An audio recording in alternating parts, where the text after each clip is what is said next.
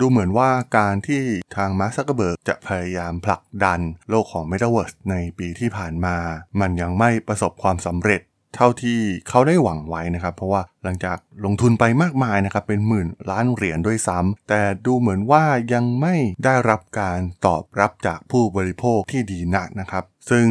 โลก Horizon World ที่ทาง Masterberg ได้เปิดตัวไปเนี่ย มันก็แทบจะร้างนะครับ แทบจะไม่มีคนไปใช้งานนะครับ ความหวังที่จะสร้างเศรษฐกิจภายใน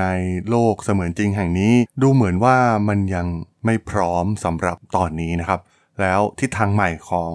เมตาและมาร์ซักเบิร์กที่กำลังผลักดันตนเองไปสู่โลกของ AI มีความน่าสนใจอย่างไรนะครับ ไปรับฟังกันได้เลยครับผม You are listening to Geek Forever podcast. Open your world with technology.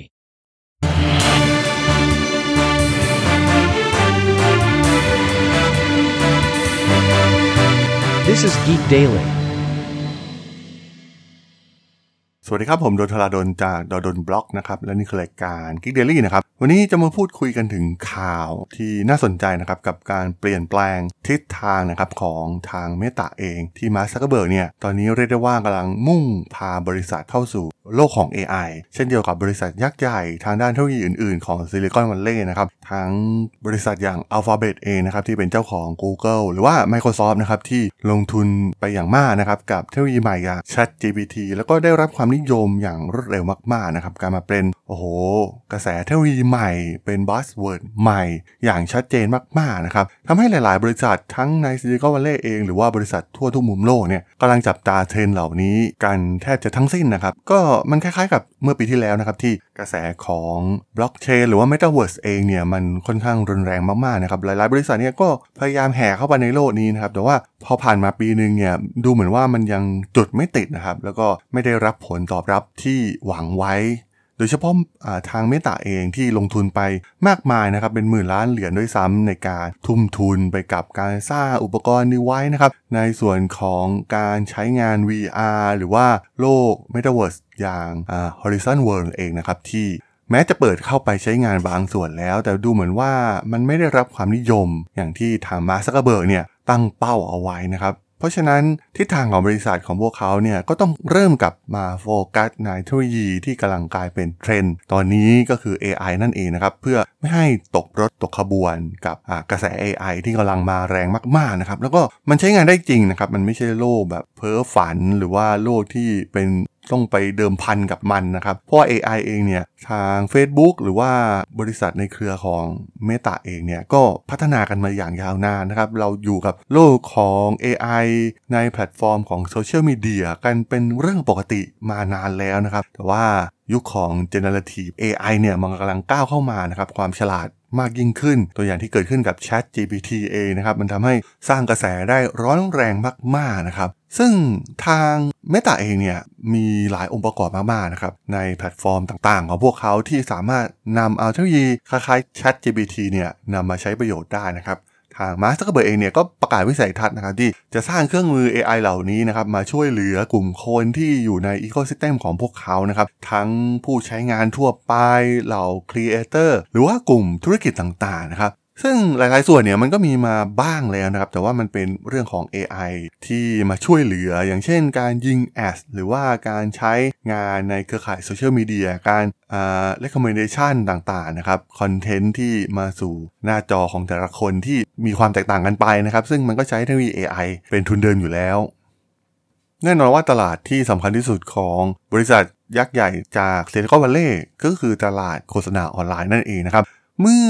Chat GPT มันสามารถแจ้งเกิดแล้วก็มีผู้คนไปใช้แล้วชอบมันนะครับ ซึ่งตอนนี้แม้เทคโนโลยีมันยังไม่สมบูรณ์ร้อยเปอร์เซ็นต์นะครับ บางครั้งก็มีข้อมูลที่มั่วมากๆนะครับ หลายครั้งเนี่ยโหผิดแบบร้ายแรงมากๆ แต่ว่าโดยรวมแล้วเนี่ยมันก็ยังมีประโยชน์อยู่นะครับ ช่วยลดงานหลายๆ อย่างมากๆนะครับ แล้วก็มีความอัจฉริยะในตัวมันเองด้วยนะครับ ด้วยการที่เรียนรู้ข้อมูลอย่าง มหาศาลนะครับ แล้วก็สามารถที่จะทำนายหรือว่าช่วยหา solution ต่างๆ ในเชิงธุรกิจ หรือว่าใช้งานทั่วไปเนี่ยมันแทบจะช่วยเหลือได้ทั้งหมดนะครับ มันส่งผลต่อตำแหน่งงานหลาย ๆตำแหน่งมากๆนะครับสำหรับเทคโนโลยีอย่าง Chat GPT เอง และที่สำคัญนะครับมันกำลังกระโจนเข้าไปในกล่องดวงใจของโมเดลธุรกิจโฆษณาออนไลน์ เพราะว่าทางฝั่ง Microsoft นะครับที่มี Bing เองนะครับที่พวกเขาไม่เคยทิ้งโปรแกรม Search Engine ของพวกเขานะครับตอนนี้เนี่ยได้ผนึกรวมกับ ChatGPT แล้วนะครับ แล้วก็โอ้โหกลายเป็นว่ามันสามารถเป็นลูกเล่นที่มีเหนือ Search Engine เดิมๆ ที่เราเคยใช้อยู่อย่าง Google ขึ้นมาได้นะครับ เรียกได้ว่าตำแหน่งผู้นำของ Google ที่ครองตลาดนี้มา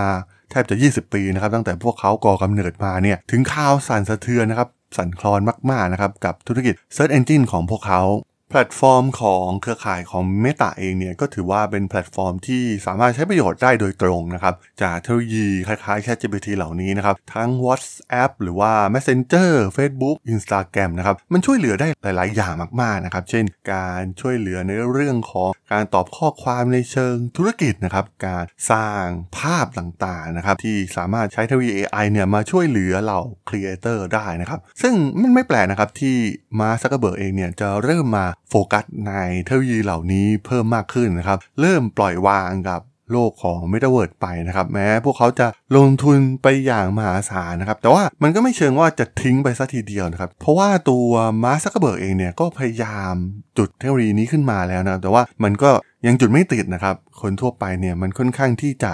ยากนะครับที่จะเข้าถึงเทคโนโลยีอย่างโลกของ Metaverse เอง เพราะว่ามันต้องใช้ทูลใช้ headset VR device ต่าง เพื่อเข้าสู่โลกเสมือนเหล่านี้ ซึ่งมันเป็นทุนทุนนะครับที่ผู้คนเนี่ยก็ต้องไปเสียเงินเพิ่มนะครับ เครื่องมือก็ไม่ใช่ถูกๆนะครับ เครื่องมือ headset VR ที่ทาง Masterberg เอง ปล่อยออกมาขายเนี่ยก็ราคาเป็นหลักหมื่นนะครับ ปกติเนี่ยทุกคนใช้มือถือกัน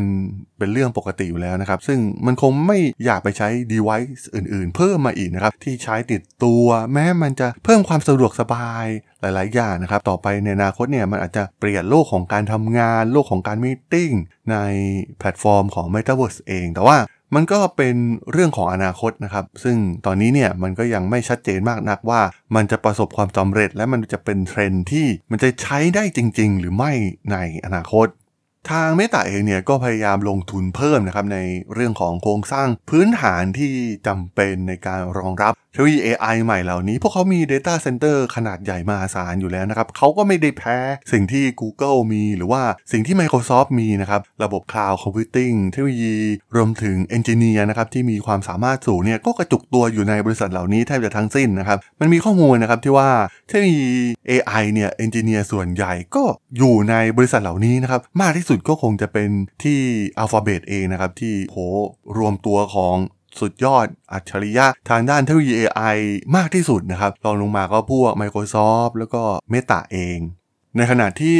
สถานการณ์ในเรื่องของผลประกอบการของเมตาเนี่ยก็ถือว่าเหนือความคาดหมายนะครับ หลังจากที่เหล่านักวิเคราะห์ได้มีการวิเคราะห์ไว้นะครับ ซึ่งแน่นอนว่าตอนนี้พวกเขาเจอคู่แข่งคนสำคัญนะครับ ทั้ง TikTok เองหรือว่าแพลตฟอร์มอื่นๆนะครับที่กำลังแย่งเวลาจาก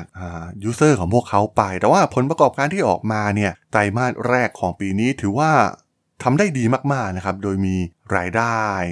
28,600 ล้านดอลลาร์นะครับ ที่สำคัญนะครับ stat ที่สำคัญมากๆ ก็คือผู้ใช้ active รายวันอยู่ที่ 2,000 ล้านรายนะครับ ซึ่งสูงเป็นประวัติการของบริษัท ตรงนี้เนี่ยสูงกว่าที่นักวิเคราะห์จาก Wall Street คาดการไว้นะครับ โดยมีกำไรในไตรมาสแรกอยู่ที่ประมาณ 5,700 ล้านดอลลาร์นะครับ แม้จะลดลงถึง 24%จากช่วงเวลาเดียวกันของปีที่แล้วก็ตาม แต่ถ้าดูตัวเลขจำนวนผู้ใช้เนี่ยมันก็เติบโตขึ้นนะครับ มันไม่ได้ลดลงอย่างที่นักวิเคราะห์ได้คาดการไว้ ในขณะที่ฝั่งของ Metaverse เองนะครับแผนก Reality Labs ของ Meta รายงานผลขาดทุนสุดที่สูงถึง 4,000 ล้านดอลลาร์นะครับในไตรมาสก่อนเนี่ยมันขาดทุนมาเรื่อยๆนะครับจากเงินลงทุนที่ลงทุนไปมากมายนะครับ เพราะว่ากระแสของเทคโนโลยีนี้เนี่ยมันก็จุดไม่ติดนะครับอย่างที่ได้กล่าวไป เอาจริง ๆ เราจินตนาการภาพ ได้หลายอย่างมากๆนะครับกับเทคโนโลยี AI ที่ทางเมตาจะพัฒนาขึ้นมาเพื่อช่วยเหลือกลุ่มผู้ใช้ในแพลตฟอร์มของพวกเขานะครับ มันมีช่องว่างให้พวกเขาเนี่ยสามารถใส่เทคโนโลยี AI เหล่านี้ได้เข้าไปเยอะมากๆนะครับ แล้วก็ที่สำคัญนะครับเป็นการช่วงชิงนะครับ นักลงทุนเนี่ยชอบอยู่แล้วนะครับ เพราะว่ามันอยู่ในตลาดเดียวกับสิ่งที่ Alphabet หรือว่า Microsoft กำลังมาแย่งส่วนแบ่งการตลาดนี้อยู่ ก็คือตลาดโฆษณาออนไลน์ที่มีมูลค่ามหาศาลมาก ๆ นะครับ เป็นเครื่องจักรทำเงินที่สำคัญมาก ๆ ให้กับกลุ่มบริษัทเทคโนโลยียักษ์ใหญ่เหล่านี้มาเป็น 10บสปีแล้วนะครับ เพราะเงินทุนเหล่านี้เนี่ยมันสามารถนำไปต่อยอดเงินที่เอาไปลงทุนในเรื่องของ Metaverse เองเนี่ยก็มาจากเงินโฆษณาออนไลน์เหล่านี้นะครับเมตาเองเนี่ยไม่สามารถที่จะทิ้งเรื่องของโฆษณาออนไลน์ไปได้นะครับ แล้วก็ไม่สามารถตกขบวนในเรื่องของ AI ได้อย่างแน่นอนนะครับ แม้สถานการณ์ของโลกเทคโนโลยีเองนะครับ ทั้งเมตาหรือบริษัทอื่นๆ ในซิลิคอนวัลเลย์เนี่ยจะได้รับผลกระทบจากแรงกดดันทั้งจากเงินเฟ้อปัญหาเศรษฐกิจในสหรัฐอเมริกาเองนะครับแต่ว่าพวกเขาก็มีความยืดหยุ่นมากพอนะครับที่โชว์ผลประกอบการที่ถือว่า ผิดคาดจากที่นักวิเคราะห์ได้คาดการไว้ รวมถึงการที่พวกเขาก็ปลดพนักงานไปเยอะมากๆนะครับรถใหญ่รถที่แล้วเป็นหมื่นรายนะครับของเมตาเองเนี่ยมันก็ส่งผลกระทบในเชิงบวกสำหรับนักลงทุนอยู่แล้วนะครับเพราะว่าหลายๆ บริษัททางด้านเทคโนโลยีเนี่ยก็กำจัดต้นทุนในเรื่องพนักงานไปได้มหาศาลนะครับการพัฒนาเทคโนโลยี AI มันก็สามารถนำมาปรับใช้ในองค์กรของพวกเขานะครับช่วยเหลืองานหลาย ๆ อย่างนะครับแทนที่มนุษย์เราได้นะครับเหมือนที่ตัวอย่างเราเห็นที่มีข่าวมามากมายนะครับที่นำเอา ChatGPT เนี่ยไปใช้งานแล้วก็มองเห็นเลยนะครับว่าอนาคตเนี่ยตำแหน่งงานไหนเนี่ยมันจะหายไปบ้างนะครับบริษัทเทคโนโลยีเหล่านี้เนี่ยก็มองเห็นเรื่องราวเหล่านี้อยู่แล้วนะครับเพราะฉะนั้นในระยะยาวเองเนี่ย AI ก็ยังเป็นวิสัยทัศน์ที่สำคัญมากๆนะครับของเมตาและมาร์คซักเบิร์กกำลังเดินไปในทิศทางนั้นอยู่นั่นเองครับผมสำหรับเรื่องราวของเมตากับวิสัยทัศน์ใหม่ในการมุ่งตรงไปสู่โลกของ AI ใน EP นี้ผมก็ต้องขอจบไว้เพียงเท่านี้ก่อนนะครับ สำหรับเพื่อนๆที่สนใจเรื่องราวทางธุรกิจเทคโนโลยีและวิทยาศาสตร์ใหม่ๆ ที่มีความน่าสนใจก็สามารถติดตามมาได้นะครับ ทางช่อง Geek Flower Podcast ตอนนี้ก็มีอยู่ในแพลตฟอร์มหลักๆ ทั้ง Podbean Apple Podcast Google Podcast Spotify YouTube แล้วก็จะมีการอัปโหลดลงแพลตฟอร์มบล็อกดีดในทุกๆ ตอนอยู่แล้วด้วยนะครับ ถ้ายังไงก็ฝากกด Follow ฝากกด Subscribe กันด้วยนะครับ แล้วก็ยังมีช่องทางหนึ่งในส่วนของ Line แอดที่ a d t h a d o n t h a R A D H O L สามารถแอดเข้ามาพูดคุยกันได้นะครับ ผมก็จะส่งสาระดีๆ พอดแคสต์ดีๆ ให้ท่านเป็นประจำอยู่แล้วด้วยนะครับ ถ้าอย่างไงก็ฝากติดตามทางช่องทางต่างๆ กันด้วยนะครับสำหรับใน EP นี้เนี่ยผมต้องขอลากันไปก่อนนะครับ เจอกันใหม่ใน EP หน้านะครับผม สวัสดีครับ